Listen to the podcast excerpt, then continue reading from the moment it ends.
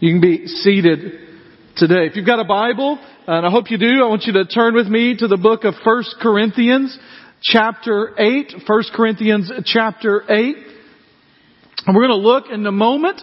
We're going to take a few minutes to get there, but we're going to look in a moment at 1 Corinthians chapter 8. And we are um, moving towards summer here at First Baptist. And while you're finding that in your Bibles, I want to tell you about a couple of things happening over the next couple of weeks for you to be aware of. First of all, um, next week, anybody know what next week is?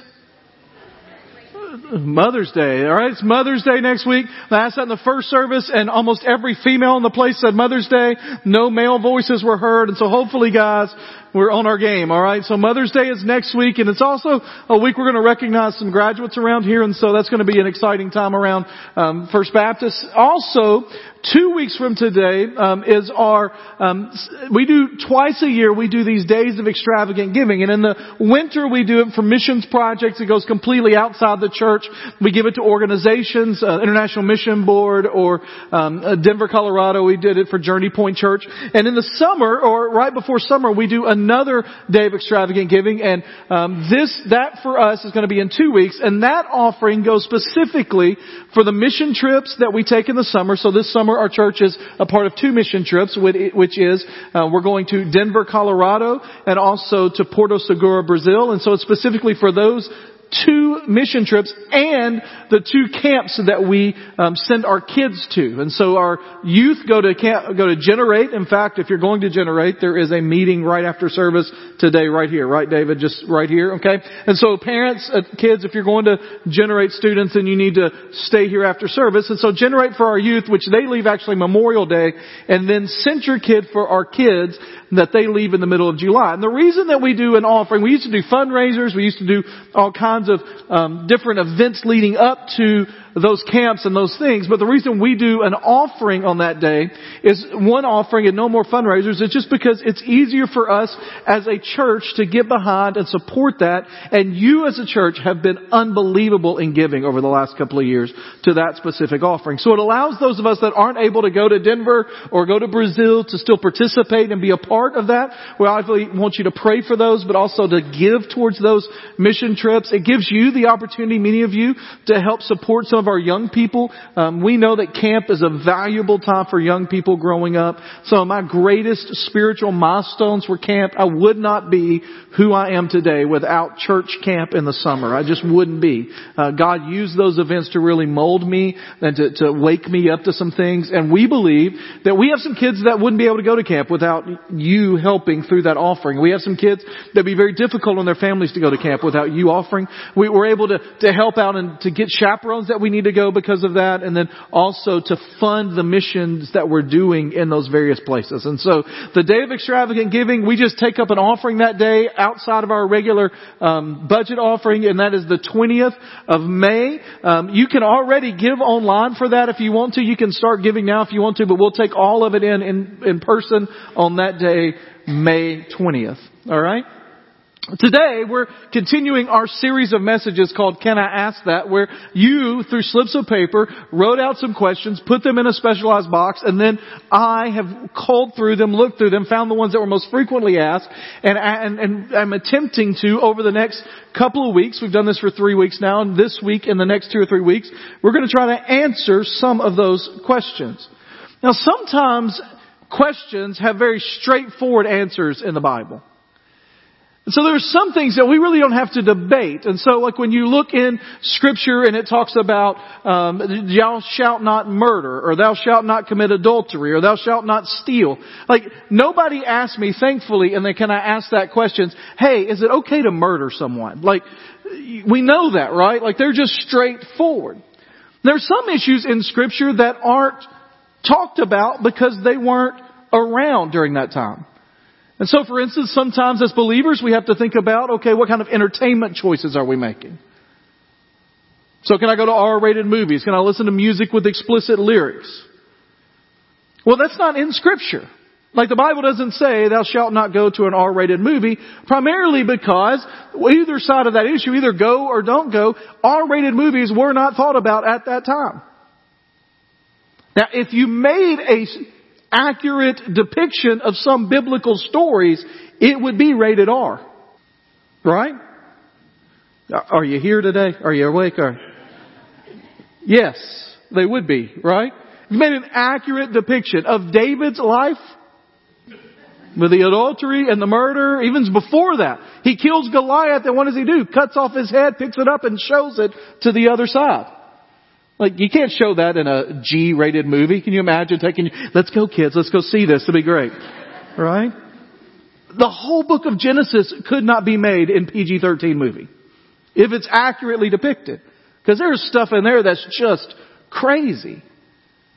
But the answer question is like, okay, so is it okay for me to go see this movie? What if it's, what if it's just got this in it but not that in it? Or what, can I watch a PG-13 movie when I'm 10? Or like all those questions, they're not in the Bible. Like how many bad words have to be in the psalm before I can't listen to it anymore? Well, those aren't in the Bible because they weren't thought of.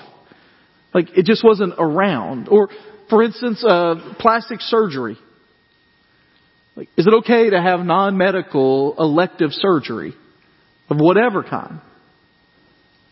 In vitro fertilization for infertile couples, is that okay? Like those things are not in scripture because nobody in scripture could ever imagine something like in vitro fertilization. And so they're not there. And so you have to cull through and find principles from God's Word and figure it out and try to find out what is going on with that. The issue that we're going to talk about today, which was one of our most frequently asked about issues, is an issue that is actually talked about in scripture. But if you read what's in scripture and then you look at the statements of faith from several denominations and churches of today, you'll see that it almost sounds like it's different from scripture to today. From churches that claim that they are Bible-based, Bible-believing churches. And so the question I want to ask is, okay, so what do we do with that? Today's topic is alcohol. What does the Bible say about drinking alcohol? Now I got that in several ways. Is it okay for a Christian to have a beer? I got, um, can, is, is it wrong for someone to have wine at night at the home? I got just one card that just on it just simply said alcohol. That's all it said. The truth is, it's not a cut and dry. Scripture says absolutely or do not on every occasion do this. It's also one of those that there is a pretty understood kind of stance that, for instance, Southern Baptist churches, of which we are one, have on the issue of alcohol. There's some cultural differences in churches between Northern and Southern, between East and West, between long time established and newer churches.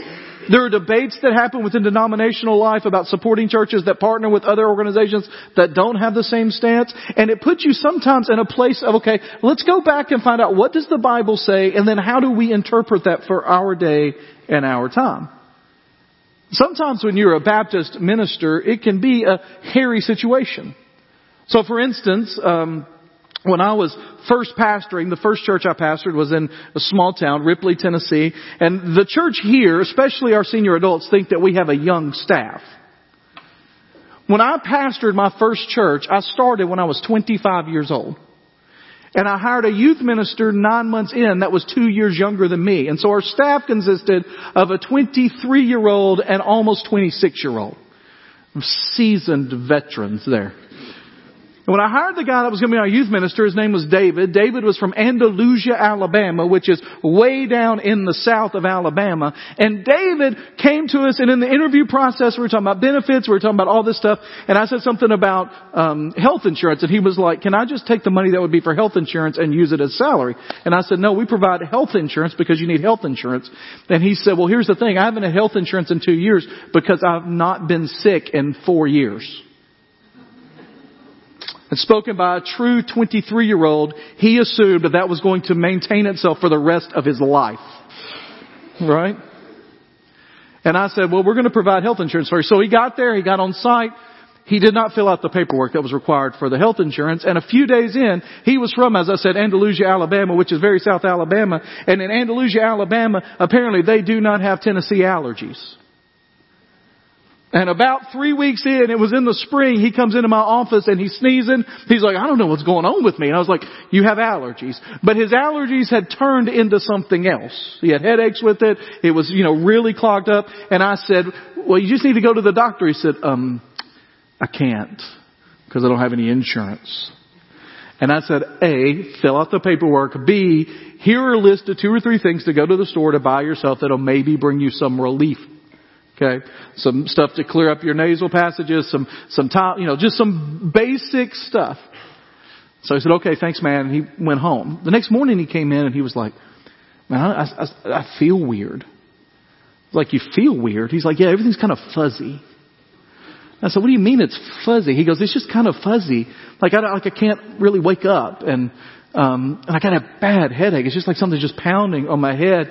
And I, like when I got up this morning, like, like I just, I couldn't, I couldn't open my eyes and I couldn't really see that when they were red and I, like all that. And I was like, well, what did you do last night? I said, you go to the store. He goes, well, I, I didn't go to the store because, um, like when I left your office, I went and told our secretary, her next door, what was going on. And she said, she said, she goes, I'll tell you what, just come by my house. I've got some stuff I'll give you. And I said, well, what did she give me? He goes, well, she didn't give me any pills or anything. She gave me a drink. And I said, what did she give you to drink? And he said, she called it a hot toddy. and I said, in my mind, I'm thinking, so our Southern Baptist, First Baptist Church Ripley secretary gave a spiked medicinal drink to my youth pastor that's never had an ounce of alcohol in his life. And I said, son, you are hung over is what is happening here. I don't know how much you had, but you're hung over. That's what's going on. And so what do you say in that moment? Like I said, you need to go home and rest and just get better, right? What do you say in that moment? What do you do? How do we feel about it? How should we feel about it? The issue of alcohol is one that is talked about in the Bible, but then when you talk to some people today, there's a much harsher stance than the Bible has. So what do we do with that? What I want to do today is use it as a case study in some ways for gray issues in general. And some of you are even upset I use the phrase gray issues. There are no gray issues is what you say. But the truth is, scripture has some things it's very clear on. Don't murder. Don't steal. Don't commit adultery.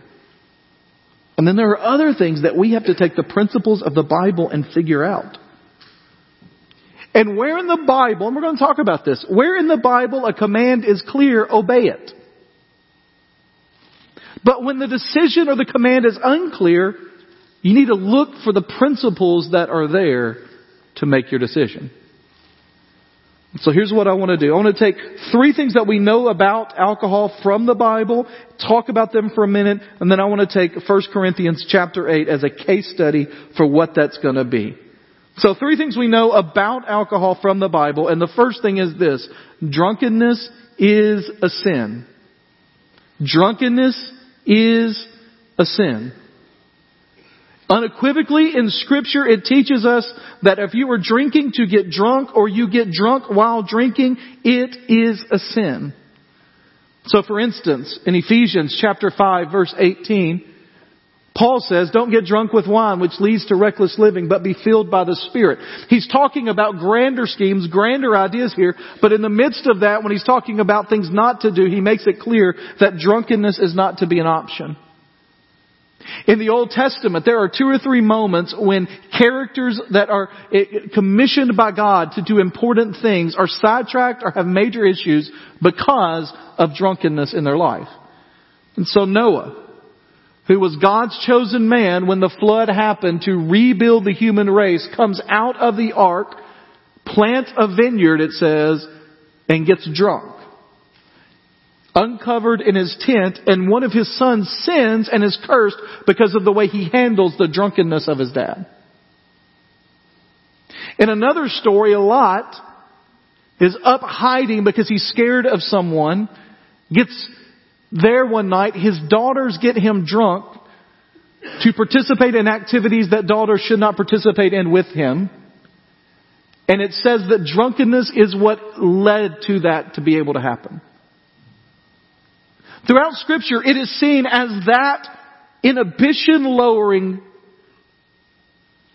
that leads us to make decisions and leads others to make decisions that causes severe harm. So we know from scripture that drunkenness is a sin. What does that mean? It means that if your goal in drinking is to get a buzz or to get drunk, that's a sin. It means that if your goal is to get wasted or just to let your problems be washed away, it's a sin. The second thing we see in scripture is this, that breaking the law is a sin. So in Romans chapter 13, Paul says, let everyone submit to the governing authorities. Now just a note about the governing authorities that were over Paul at this time. There were governing authorities who were persecuting and killing people for being Christians. And so when we sometimes look at the government that we have and think, man, they're kind of not very nice to Christians sometimes, they are not yet killing us. And so when Paul tells the people to whom he is writing about the government that is persecuting them unto death, and he says to them, don't worry about disobeying their laws. Is that what he says? No, he says, obey the laws. God is the one that's put them over them. And the authorities that exist are instituted by God. So then the one who resists the authority is opposing God's command, and those who oppose it will bring judgment on themselves. So what does that mean? Well, that means that we can make some statements about that. If you're under 21, drinking is wrong. It's against the law.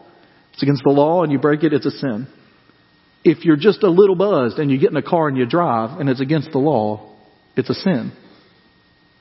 Like obeying the laws of the land. Now there are times, according to scripture and according to our conscience, when it's okay to disobey laws, but those are all in the recognition of when the laws require us to do things that are contrary to the lordship of Jesus Christ. Like if the government says you can never say the name of Jesus again, it's okay to break that law. But drinking and driving or drinking underage are not things that are somehow going to prevent us from spreading Jesus' name. And so it's wrong. So the first two things we know from scripture and that are really commands is don't get drunk and don't break the law. Drunkenness is a sin, breaking the law is a sin. The third thing we know from scripture, some of you are thinking, woo, this is a pure Baptist sermon, hellfire and brimstone on alcohol coming.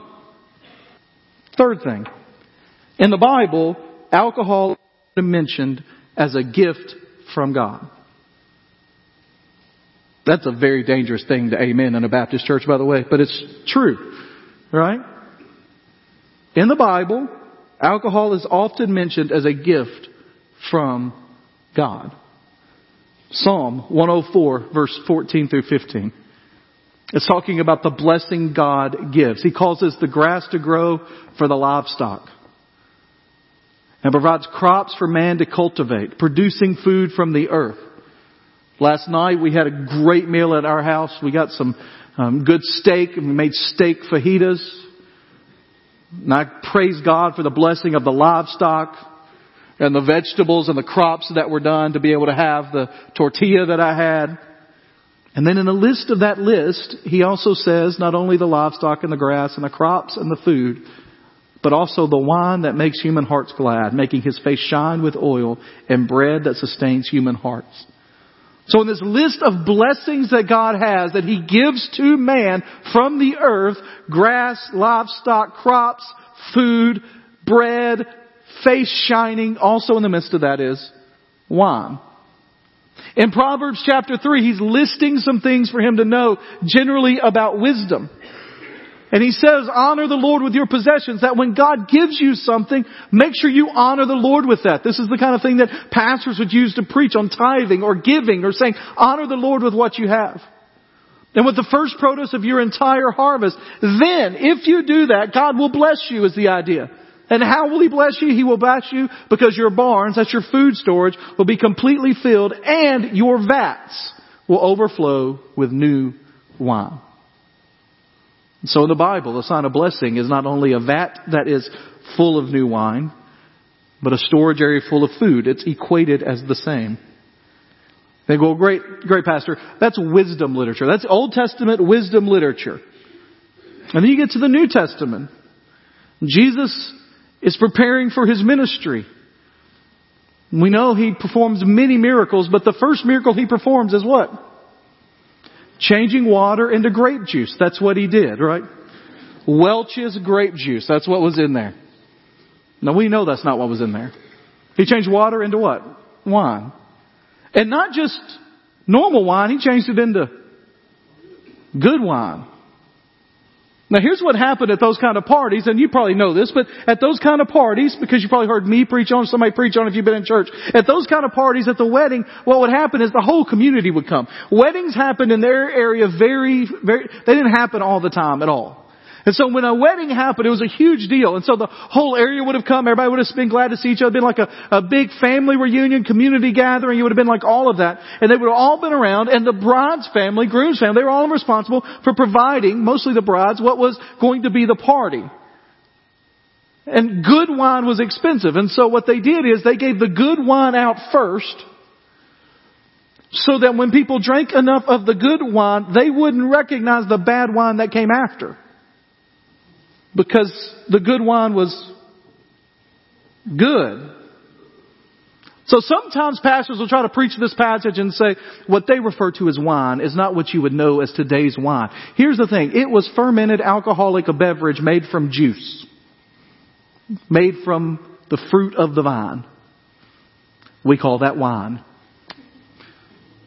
And when Jesus converts it some of you are like, I ain't never heard this in a Baptist church sermon before. What is, when Jesus converts it, at the end they say, man, you left the best stuff for last. Alright, well that's Jesus. What about anywhere else in the New Testament? Well then you have Paul. Paul's talking to Timothy, his young protege in the ministry, and in 1 Timothy chapter 5, 23 he says, don't continue drinking only water but use a little wine because of your stomach and your frequent illnesses. This is Paul telling Timothy to get a hot toddy is what's going on here. Not, not really, alright. I, I don't think wine is in a hot toddy. I don't know what's in a hot toddy, but Hilda Jernigan tried to tell me in the first service, so.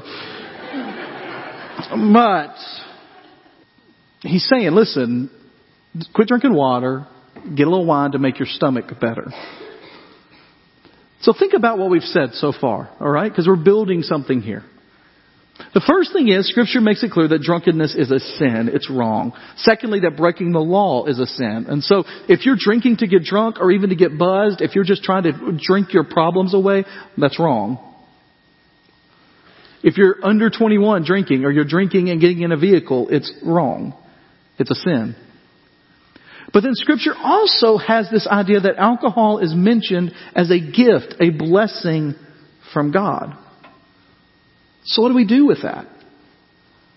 Well, scripture gives us that kind of direction, and because of that, there have been three or four different stances people have taken when it comes to alcohol in general, and we'll talk about which of these can actually be biblical stances. And the first one is that people are complete abstainers. They just say, I'm not going to drink. They don't like the taste for some of them. They don't like the effects that it has on them. For medical reasons, they're not going to drink. Or for religious reasons, they're saying, listen, because of what I believe, religious conviction, I'm just not going to do it. So they're complete abstainers. There are those that are moderate or social drinkers. These are people that don't drink all the time, but they go to reception, there's wine at the reception, they drink the wine, or, or maybe they have, they have beer in the fridge and at night or on a Saturday afternoon they, they drink one or two. They don't drink very much, but they drink occasionally, or they go to a Mexican restaurant. They go to a Mexican restaurant on Cinco de Mayo and they're having fajitas and they think, man, I'd like a beer with that, and so they drink a beer with that. But these are not people that do it regularly or often or are uh, usually letting it go too far. The third kind of category when you go from abstainer to moderate social drinkers is what people call abusers. And this is, these aren't my terms, these are, these are technical terms. An abuser is not really a lifestyle, so they're not drinking every day, it's not controlling them every day, but when they do drink, they go too far. So they don't drink every day, but when they go out on a Friday night and drink, one, two is not enough. They go for a lot more. And then the fourth one is an alcoholic. This is where it's moved from just once a week or twice a week, maybe maybe twice a week is even moving into that territory. But really, this is when, for some people, it's become something they need professional medical attention. It's a disease. It's not something that they can control anymore. They're being controlled by alcohol. Now, if you just look at what the Bible teaches about alcohol, I think it's really hard to make a case that three and four can be appropriate uses of alcohol within a Christian's life. Not really hard, it's almost impossible. We have to do what sometimes in school we would call hermeneutical, that's interpreting the Bible, gymnastics. You gotta go all over the place. And so the question becomes, okay, then what about the first two? And here's the truth. There are people that can move between these four levels, but things in their life happen, attitudes change, understanding changes, and they can move from one level to another back and forth.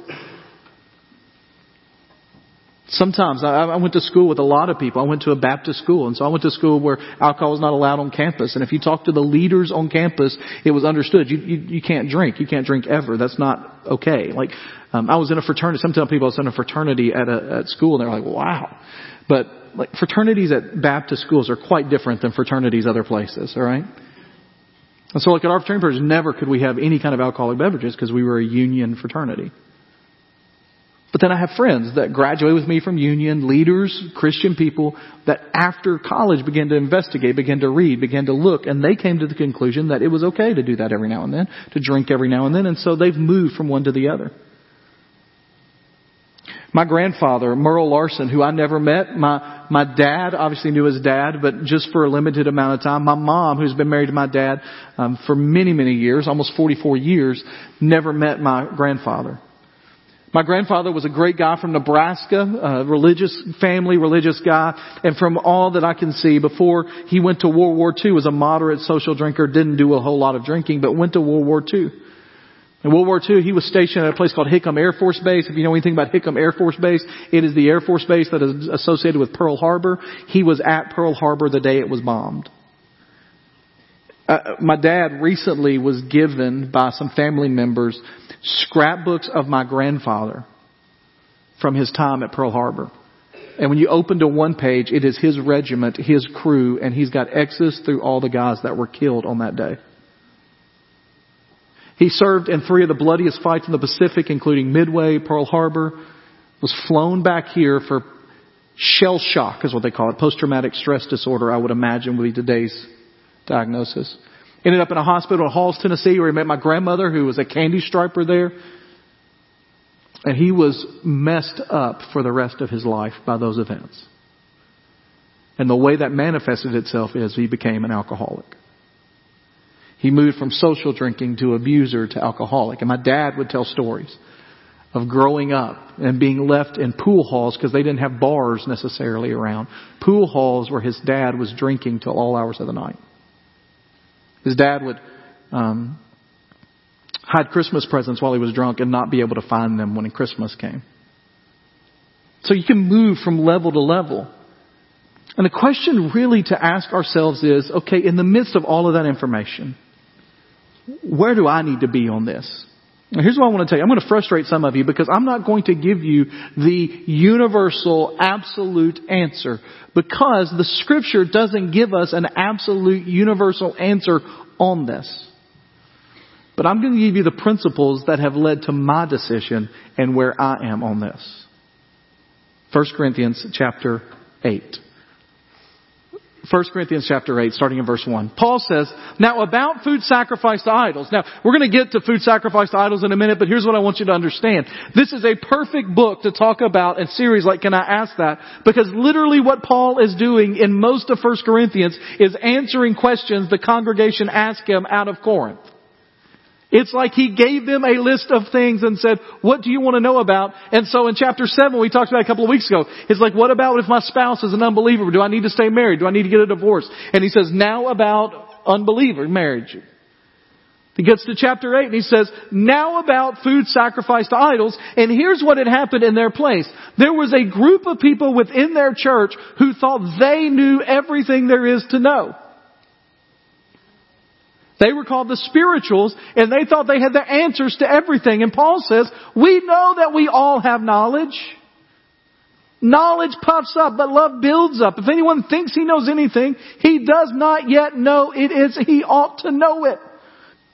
I think that should be mandatory instruction for teenagers in life. If anyone thinks he knows anything, I love you guys. But if anyone thinks he knows anything, but he does not yet know it as he ought to know it, but if anyone loves God, he is known by him. So he says, first of all, let's establish something. Just because you think you got an answer doesn't mean you have an answer. Next verse. About eating food sacrificed to idols. So here's the setup, alright? And we're going to bring this back to the issue of alcohol, but I want you to see the big picture. There were lots of people in Corinth who had become believers, and Corinth was considered a wild city, often compared to somewhere like Las Vegas. And what would happen is they would be invited after becoming believers into the homes of people who were not yet believers. And while they were there eating, they would be around eating, having discussion, talking. The people would offer the meat for the night, which was specialized only for big events. They didn't do meat every meal. They didn't have something to meet every meal they had. So they give that out and people start to eat it. And during the course of the discussion, I don't know if somebody ate it and thought, man, this is great. Where did you get this? It comes up that the meat that is being offered for the evening that night is meat that had been previously set aside to be sacrificed to idols. So in their day, what they did is they had pagan temples all around. Corinth had lots of pagan temples to people like Ares and Aphrodite, all those, all those uh, Greek heroes that you hear about. And so they would come to sacrifice. People would bring their best to sacrifice to that particular pagan god. And what they would do in the temple is they would kill the animal, remove part of the meat to be burned for the sacrifice, remove part of the meat to feed the priest in the temple, and then remove part of the meat to sell to the general public to make money for the temple. And so these, the best meat in town was generally the food, that meat that was supposed to be sacrificed to idols. And so they would get in the room, they would be eating something, and somebody would go, man, where did this meat come from? Where's this lamb from? It's awesome. And they would say, oh, we bought it down at the temple of Aphrodite because it was meat that was set aside for her. And there were some Christians saying, man, do we need to do that? Do we need to eat that? And the group of people that thought they knew everything, those that had the knowledge, the spiritual people, said, man, it's not really sacrifice to idols because idols aren't a thing. So eat, drink, be merry. It doesn't matter. The other people are like, I just don't know if that's right. So this is Paul's answer. We all know that an idol is nothing in the world and that there is no God but one. These are quotes they were saying. Like, of course we can eat it because there's no such thing as an idol and there's only one God. For even if there are these so-called gods, whether in heaven or on earth, as there are many gods and many lords, people that claim to be gods, for us there is one God, the Father. And he says, I agree with that. Listen, there's only one God. And so the idea is, if it's a meat sacrificed to Aphrodite and Aphrodite does not exist, then the meat was not sacrificed to Aphrodite, it wasn't sacrificed to anyone, so eat it and be fine. Some of you will get that on Tuesday, but it's good, alright? All things, he says, are from him and we exist for him and there is one Lord, Jesus Christ. All things are through him and we exist through him. So he says, oh, that's fine, okay? Honestly, if you're eating meat, he says to them, sacrifice to a god or goddess. It's not really sacrifice to them. So it's not going to impact you. In fact, he says, we are not worse off if we don't eat and we're not, did you skip one there? Yeah, go back. However, not everyone has this knowledge. He says you're sitting around the table with these people and maybe the unbelievers or maybe the people next to you. Some have used it to idolatry up until now and they eat food sacrificed to idol. Their conscience is defiled. Food will not bring us close to God. He said, here's the thing. Food's not going to change us. It's not going to bring us closer to God. He goes on to say this. We are not worse off if we don't eat, and we are not better off if we do. So the first thing he's saying to them is he's giving them a basic principle in life. That food is food.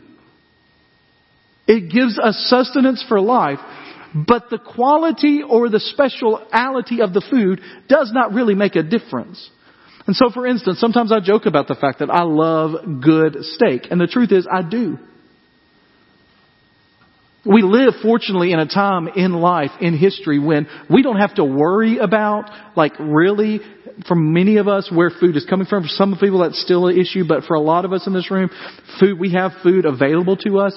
And so, when you have food available to us, you worry about making it taste good or look good. You try to be fancy with it, fancier than normal with it, alright?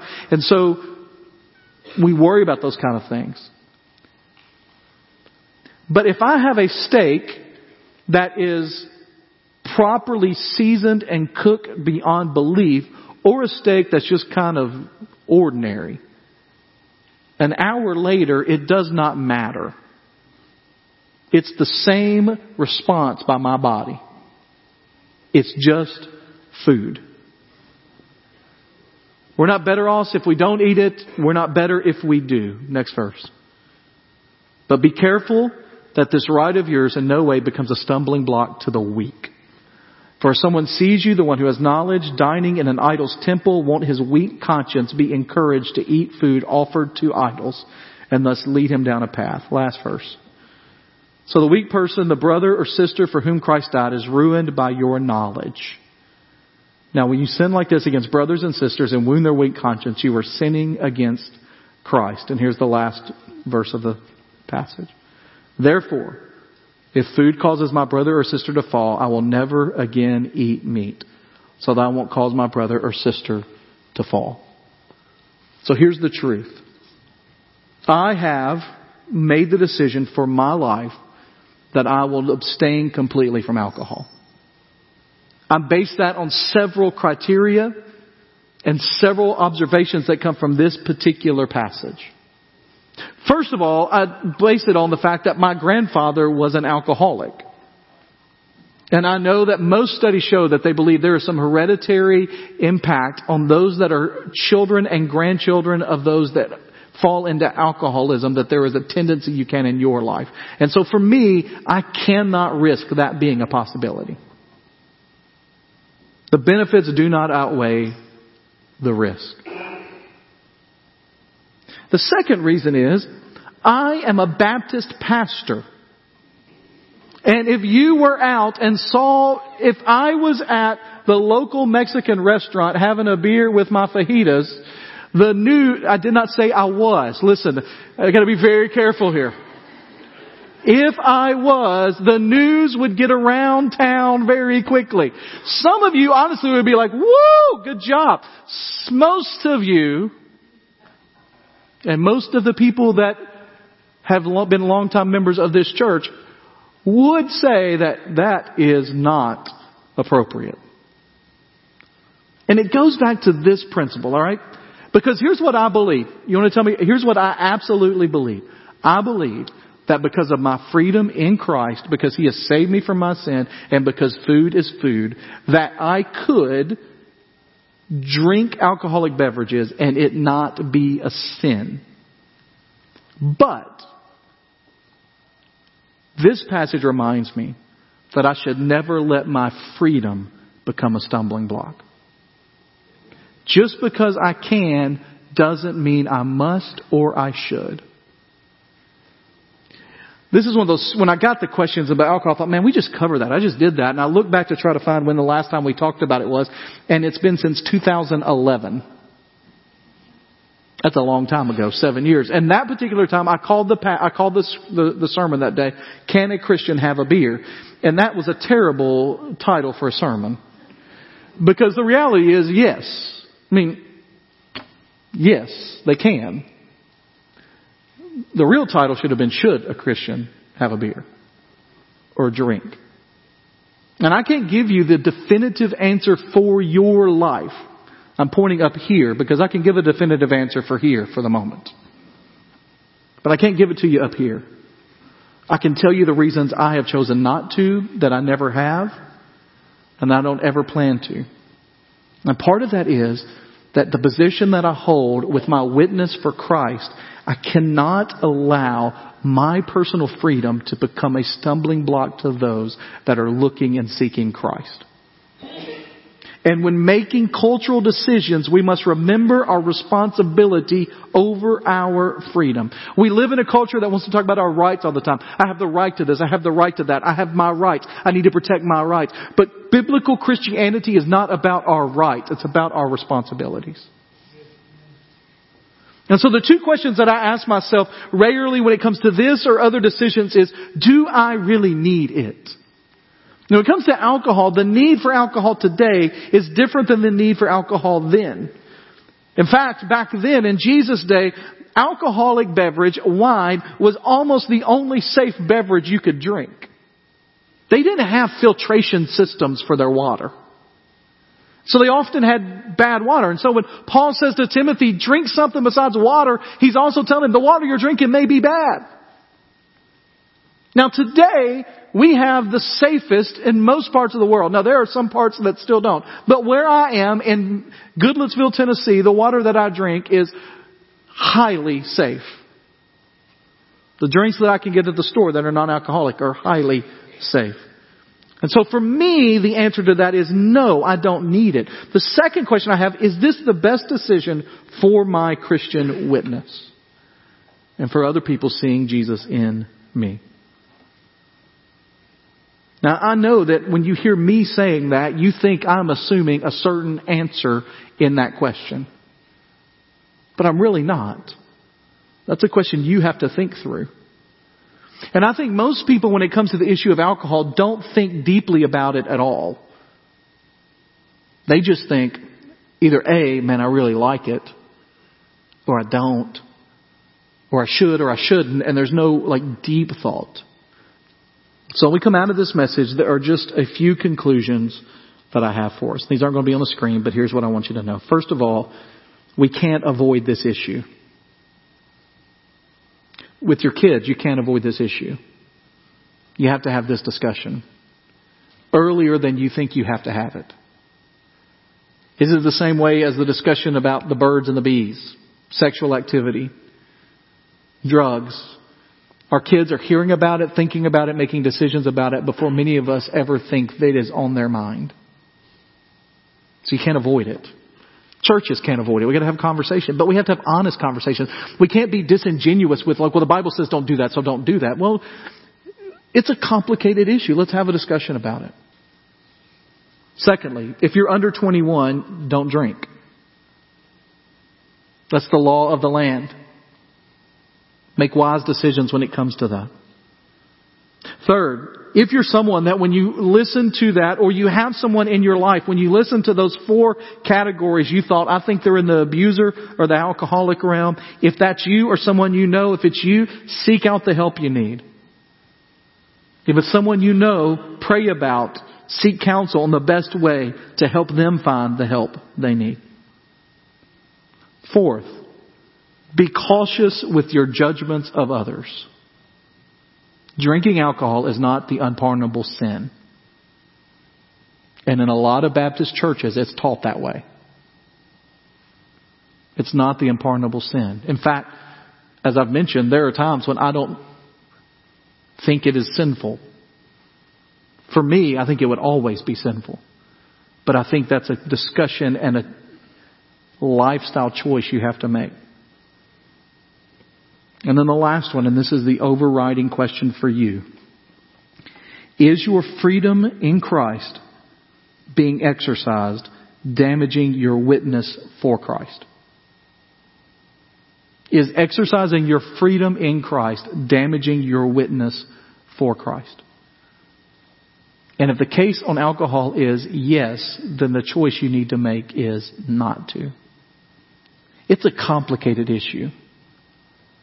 It's also one of those issues that I bet, and I don't know this for sure, but just looking at some things that are out there, if I polled our church, the younger you are, the more open you are to this.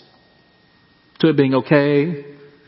I mean, I talk, some of our senior adults today, when that third point came out about being a blessing in the Bible, I thought they were ready to fire me then, alright? But what I want to do as your pastor is always try to see what the Bible says about it. And then make our decisions as we walk from that. And so if you're here today and you're in that top category, you abstain from it all the way because of moral specific reasons other than just, well, the Bible says no, then praise be to God for that. If you're here today and you've thought through these topics and you're on these issues, and you're one that says, you know what, I think it's okay in my life, in my position, and who I am, then I'm not going to tell you to go against your conscience. And I'm not going to judge you. My prayer is this that we have actual thoughtful decisions about it.